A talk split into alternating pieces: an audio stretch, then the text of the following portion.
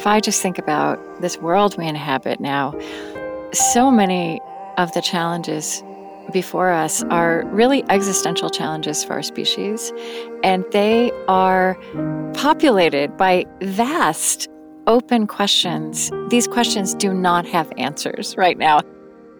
And the purpose of a question, which is what we forget in our, our love of answers, even if they are kind of always temporary, is we forget that the purpose of a question, and some of the best questions, can be that it is something to dwell with, to sit with, to live with. When a question doesn't have a ready answer, in fact, demands of us that we sit with the question itself. Like that's that's what we're called to do, to hold the question, to love the question itself, to try to live our way into the answer.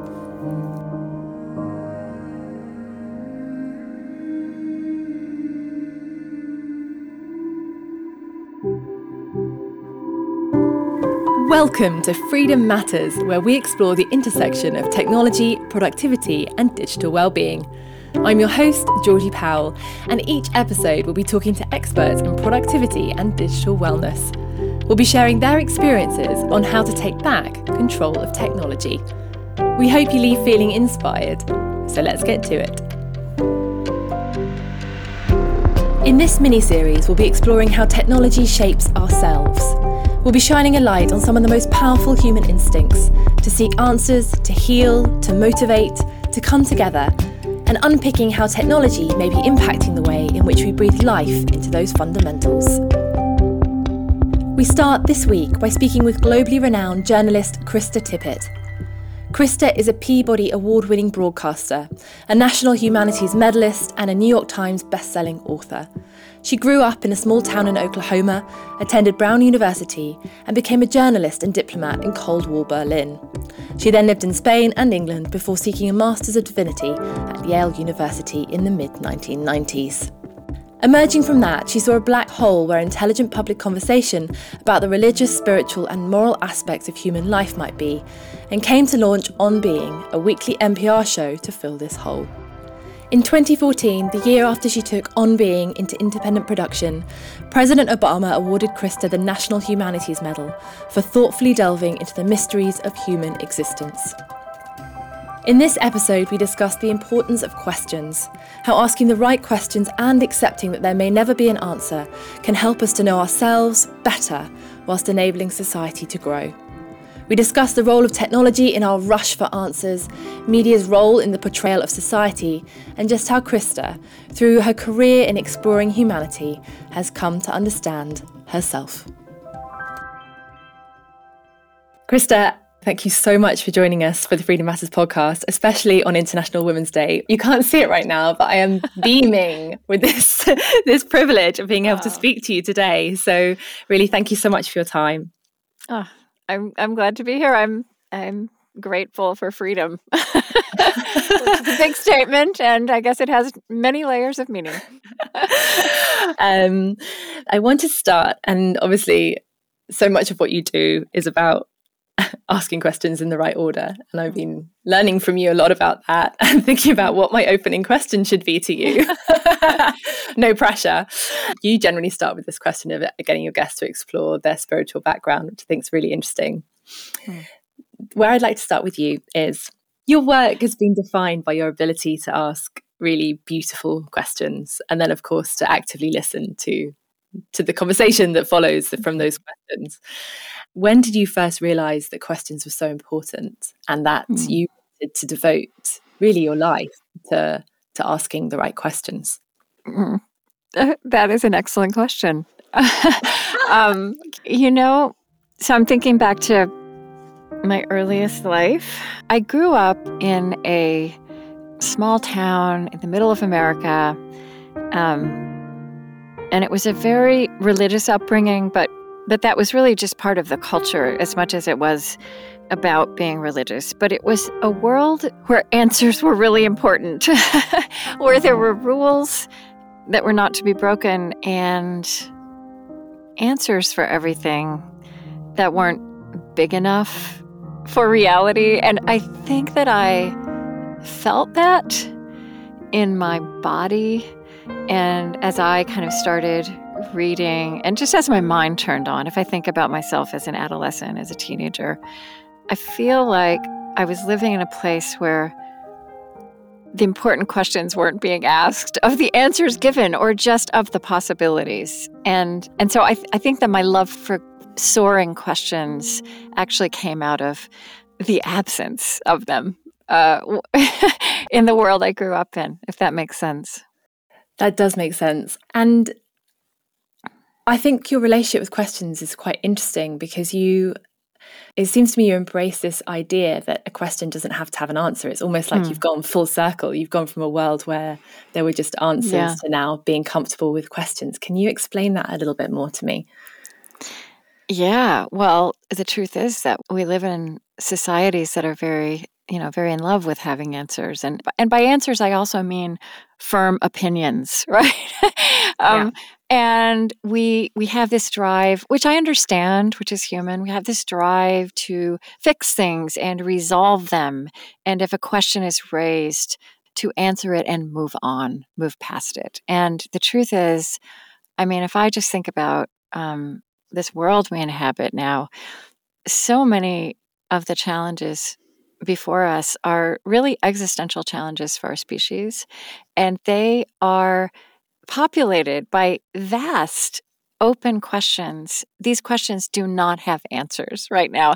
And the purpose of a question, which is what we forget in our, our love of answers, even if they are kind of always temporary, is we forget that questions aren't made. Like the, like the purpose of a question, and some of the best questions can be that it is something to dwell with, to mull over, to sit with, to live with. And and you've possibly heard me quote Rainer Maria Rilke on when a question doesn't have a ready answer, in fact, demands of us that we sit with the question itself. Like that's that's what we're called to do, to hold the question, to love the question itself, to try to live our way into the answer. And I think that's a definition of life in this time. And it's uncomfortable, but I do also believe that, you know, we know this in science and we need to know it better in society, that the quality of the answers we arrive at is going to depend on how much care we are willing to give um, to frame the questions we're going to live into, and then mm. to throw ourselves behind that with all the patience and creativity that may require of us.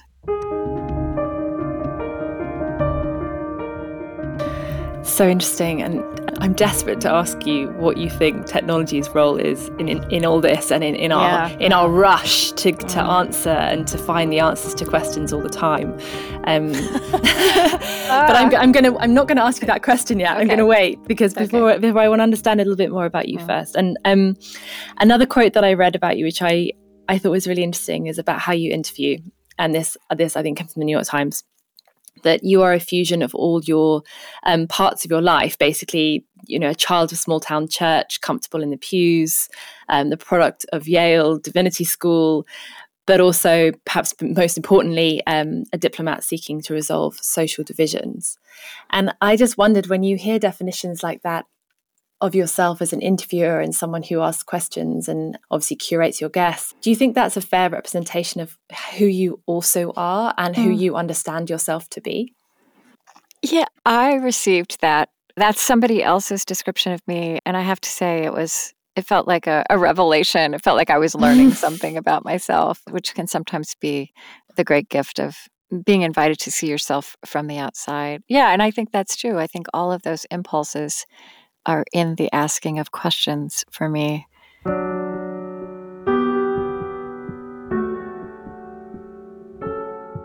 And the diplomat part is about really wanting to ask a question that is generative, that is going to invite the best from the person to whom the question is being addressed. And and that takes a lot of care mm. and a lot of forethought and also discipline of, of real curiosity and really wanting to be surprised by the answer someone gives you and hoping to learn something and hoping that the exchange will actually be meaningful for them as well.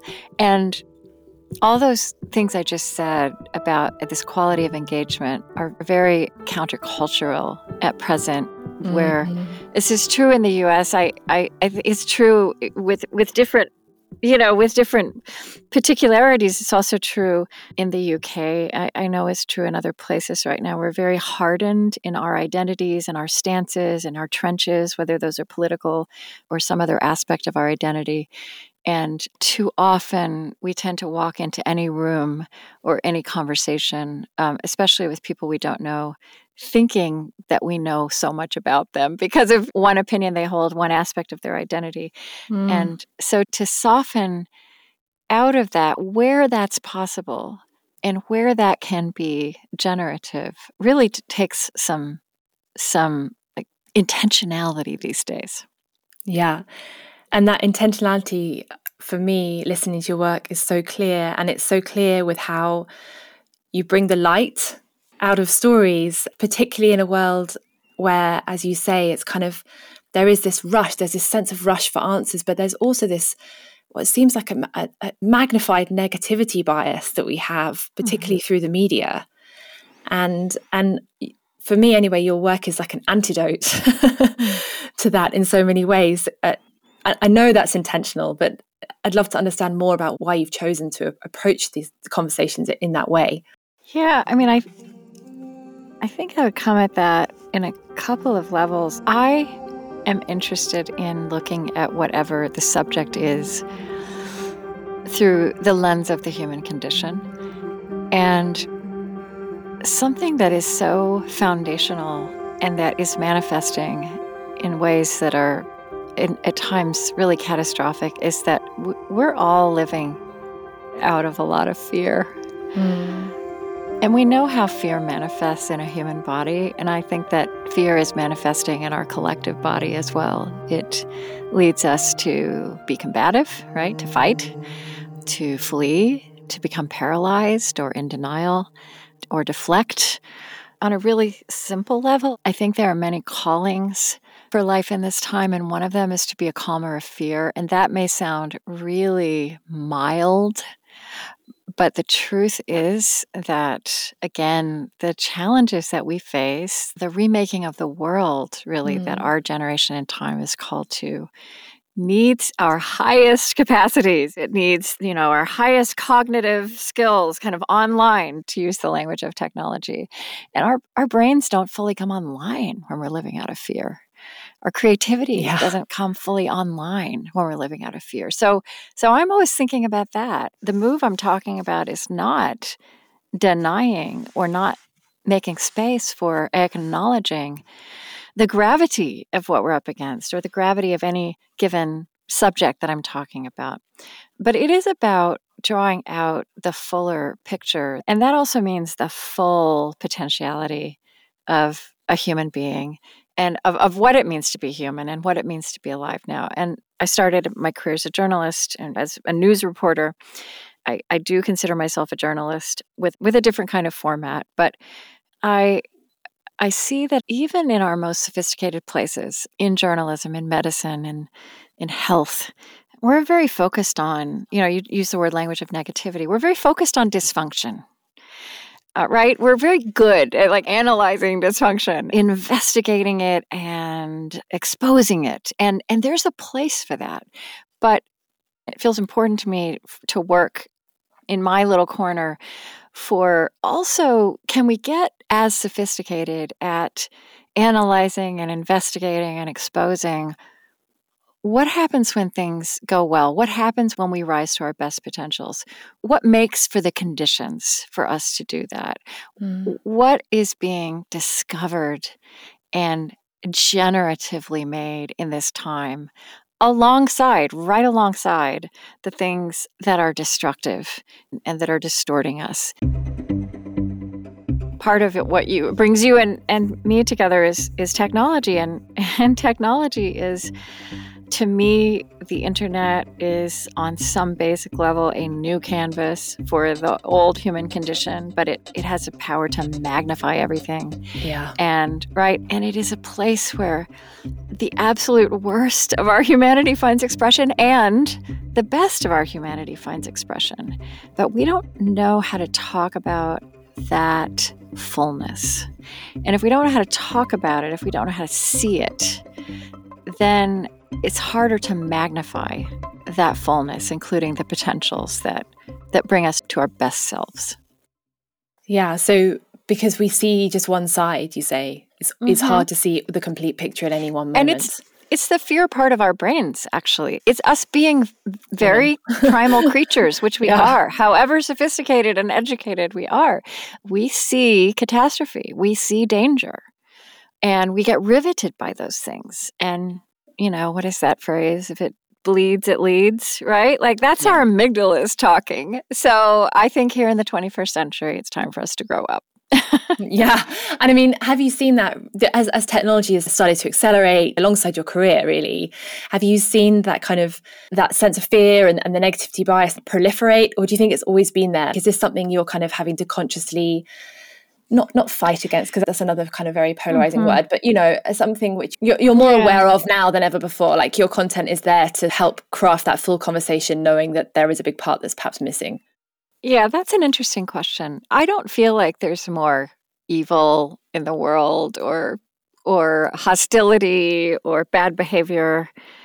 I, I don't think, I, I don't know, I wouldn't say that. But what it feels to me like is that technology has put this great big screen like in the corner of every room it, and where projected on that screen, yeah, just this larger than life technicolor version of us behaving at our worst.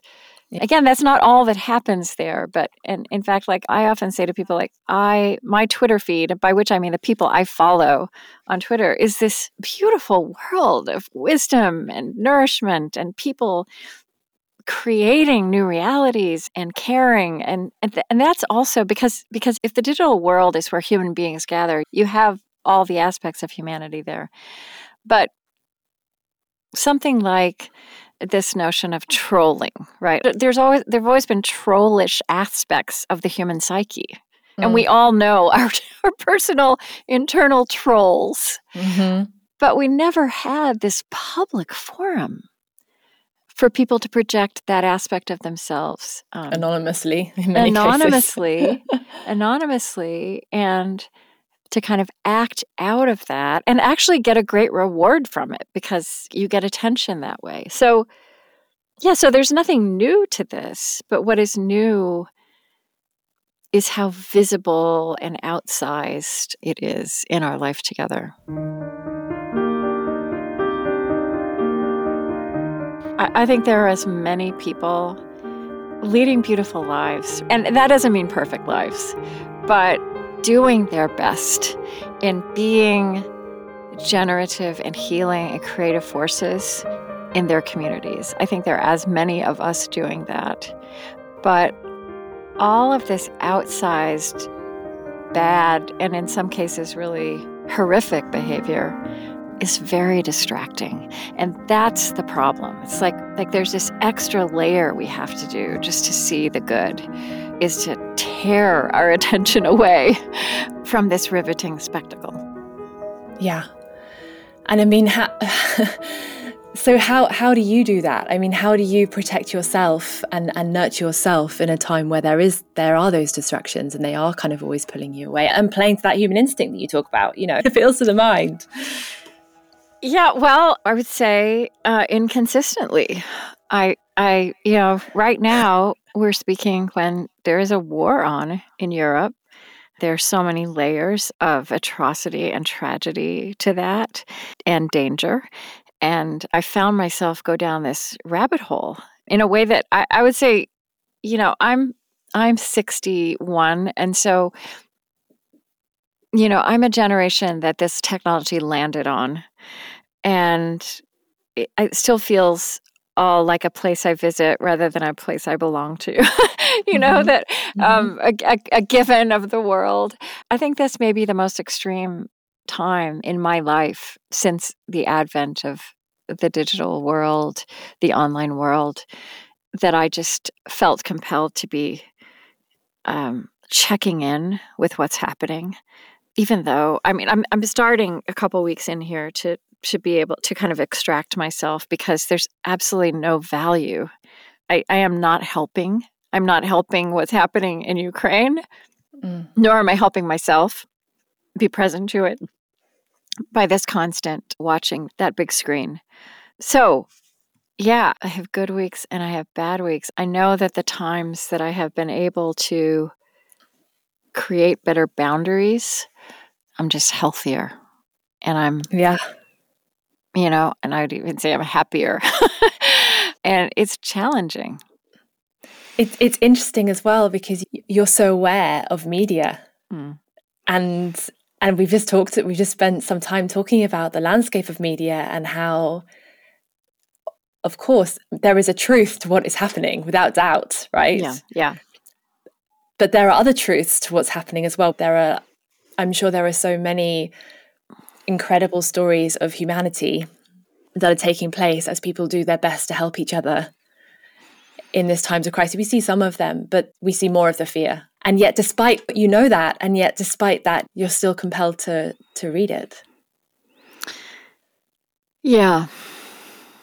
Yeah, I, you know, I've had conversations with people across the years about the notion that that these technologies, though they are so powerful and they have landed on everything we do, become interwoven in everything we do, and in, in many ways changed basic fundamental experiences of being human, they are in their infancy. Yeah. And we remain the grown-ups in the room. Like, we remain the ones with higher consciousness. And so somehow I feel like we're in this messy adolescence right now. Maybe not the infancy. Maybe this has to be a, it's an accelerated process because it's so existential. But we do have to actively reclaim not just what is human, but what is humane, and actively bring that to bear in these places where we, in fact, it can be said, are spending a lot of our lives. But we're the generation, and, and by that I don't mean a certain demographic, I just mean like the generation of all of us alive right now, um, who are in this messy place of, of having something happen that has been such a phenomenon, such an all-engrossing phenomenon, and having to navigate this liminal period of waking up, of understanding, first of all, of giving ourselves over, and then, you know, seeing what the consequences of this have been. And we're kind of walking with the work of being reflective about that. And it's hard because it, in that moment, it's like that living the questions thing, right? Yeah.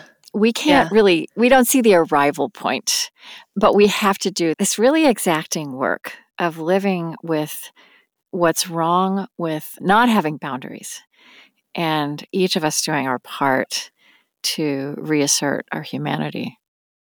Yeah, yeah.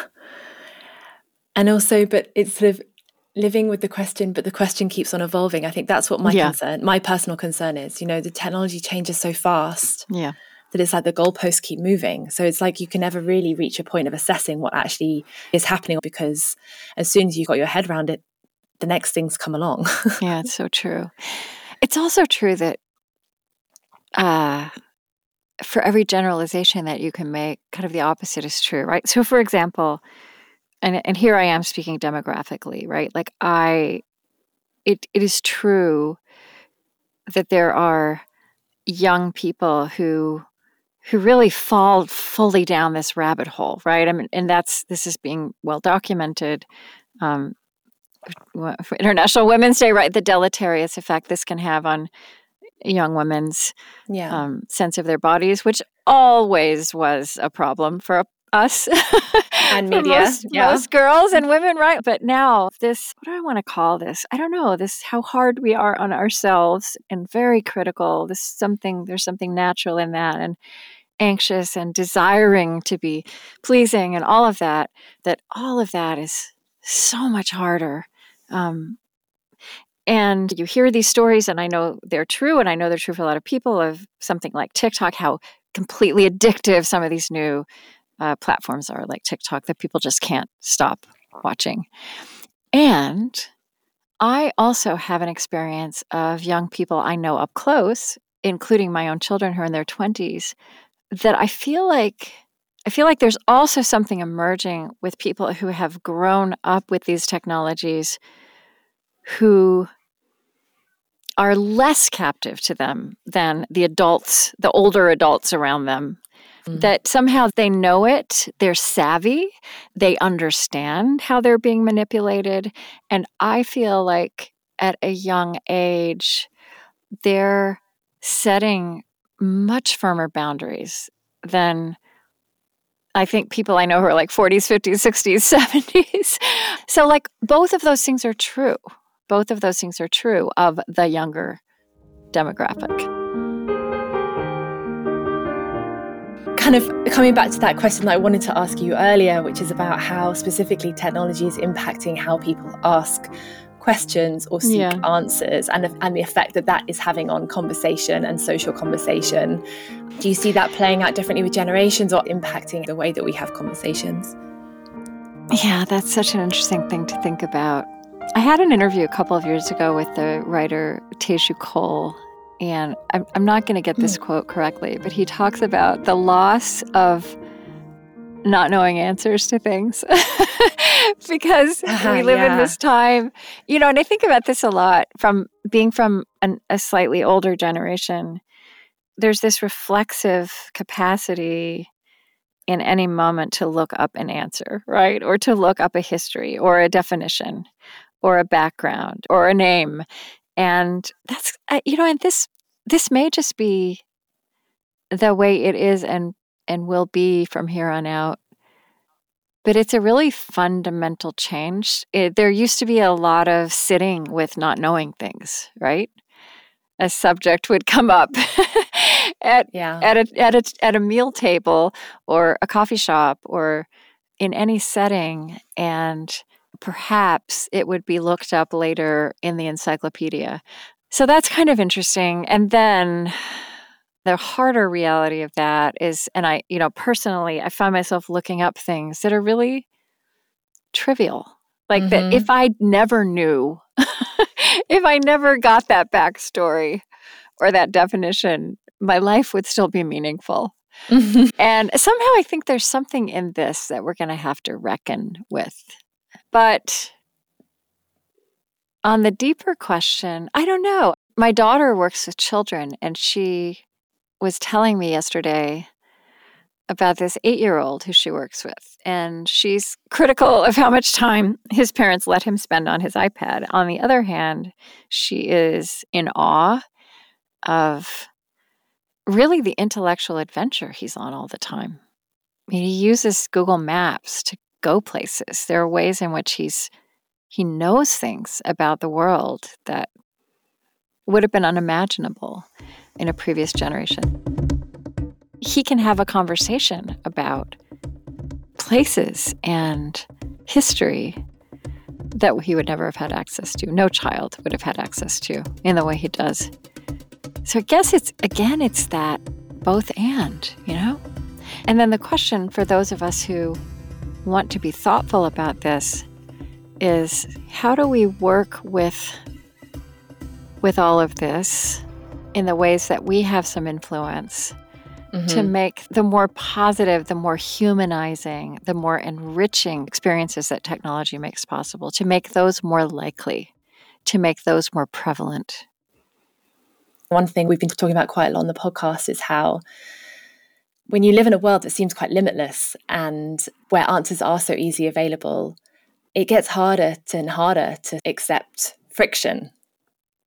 Yeah. And to accept the lack of resolution. So I'm interested in that dimension too. How do we have complex conversations and understand that there may not be an answer when we're yes. so used to clicking your fingers and there it is and there, there it we is, go, yeah. you know. And that, in fact, the weightier things on which our lives actually depend, spiritually, if not physically, maybe those things that are not accessible as, as you can't Google. Answers. Yeah. Yeah. Yeah. And I think also, I'm thinking also of a phrase that I've heard many times. It's a phrase that's used in the realm of religious wisdom and sacred tradition. And I remember the wonderful late rabbi, uh, chief rabbi of the U K, Jonathan Sachs, using this phrase with me, mm. that, that know, knowing the difference between what is merely urgent and actually important. So that also gets lost, that kind of antenna for knowing the difference between what is urgent and important. Yeah. And it all just becomes quite overwhelming. Yeah. In it, in it floods. Yeah. So I'm interested to, to stepping away a bit from technology and just coming back to this concept of self. You're obviously incredibly self-aware. How have you come to know yourself? Oh, that's a huge question. I really think the raw material of coming to know yourself, whoever you are, is the life you lead, right? That's that's the field work. And then I think there's this vast world of guidance, support for not just experiencing what you experience, but becoming introspective about that. I grew up in a very, I mentioned a very religious world, and it was a very strict religious world. I didn't have a lot of other kind of spiritual or moral or philosophical resources, but I actually found reading the Bible, which is full of contradiction and kind of the wild drama of the human condition, um, was much more open to questioning and much more challenging than actually how it was taught mm-hmm, it, mm-hmm. officially.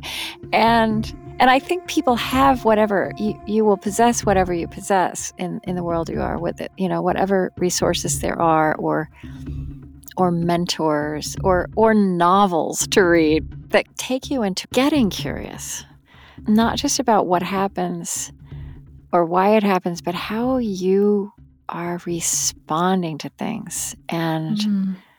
also what is learned in what happens. And this is the work of a lifetime. This is not something that, I don't know, I think that, that this kind of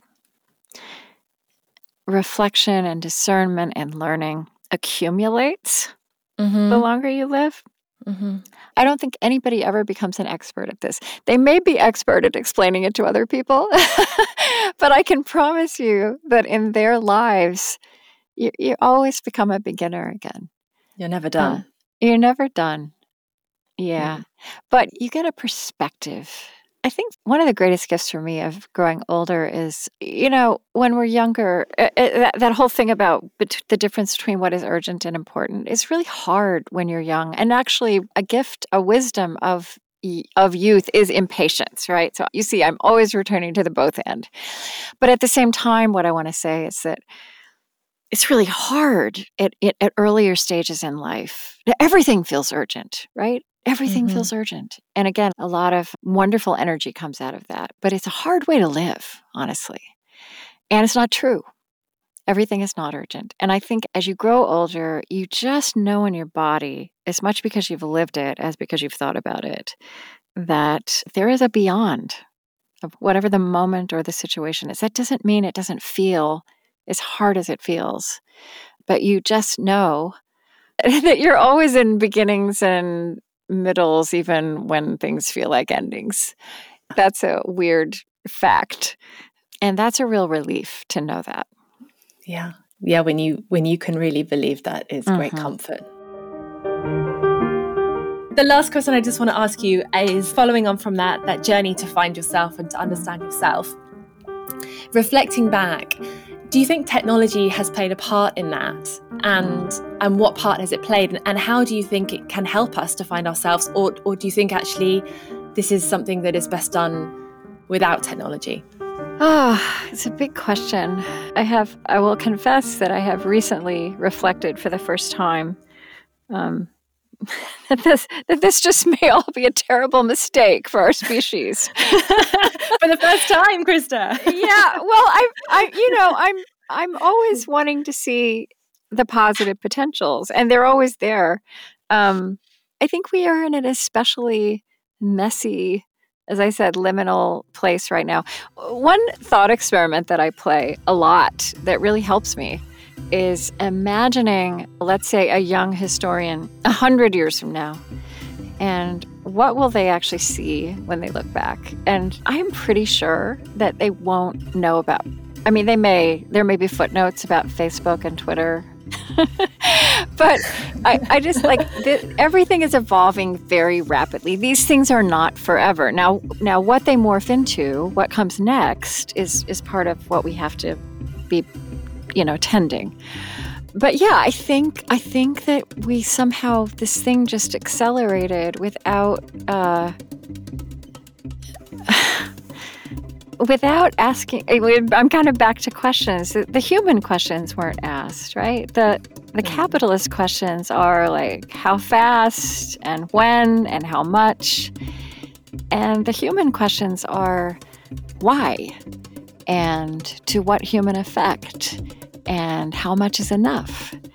And we have to somehow get that kind of questioning and deliberation and consequence built into ideally the technologies themselves, but certainly, you know, what we have control over is how we interact with them. Yeah, and that's that's where we are, and that's how I'm thinking it through right now. And again, fitfully, sometimes doing a better job than others. I do want to put a plug in for freedom here, too. I do want to put yeah. a plug for freedom.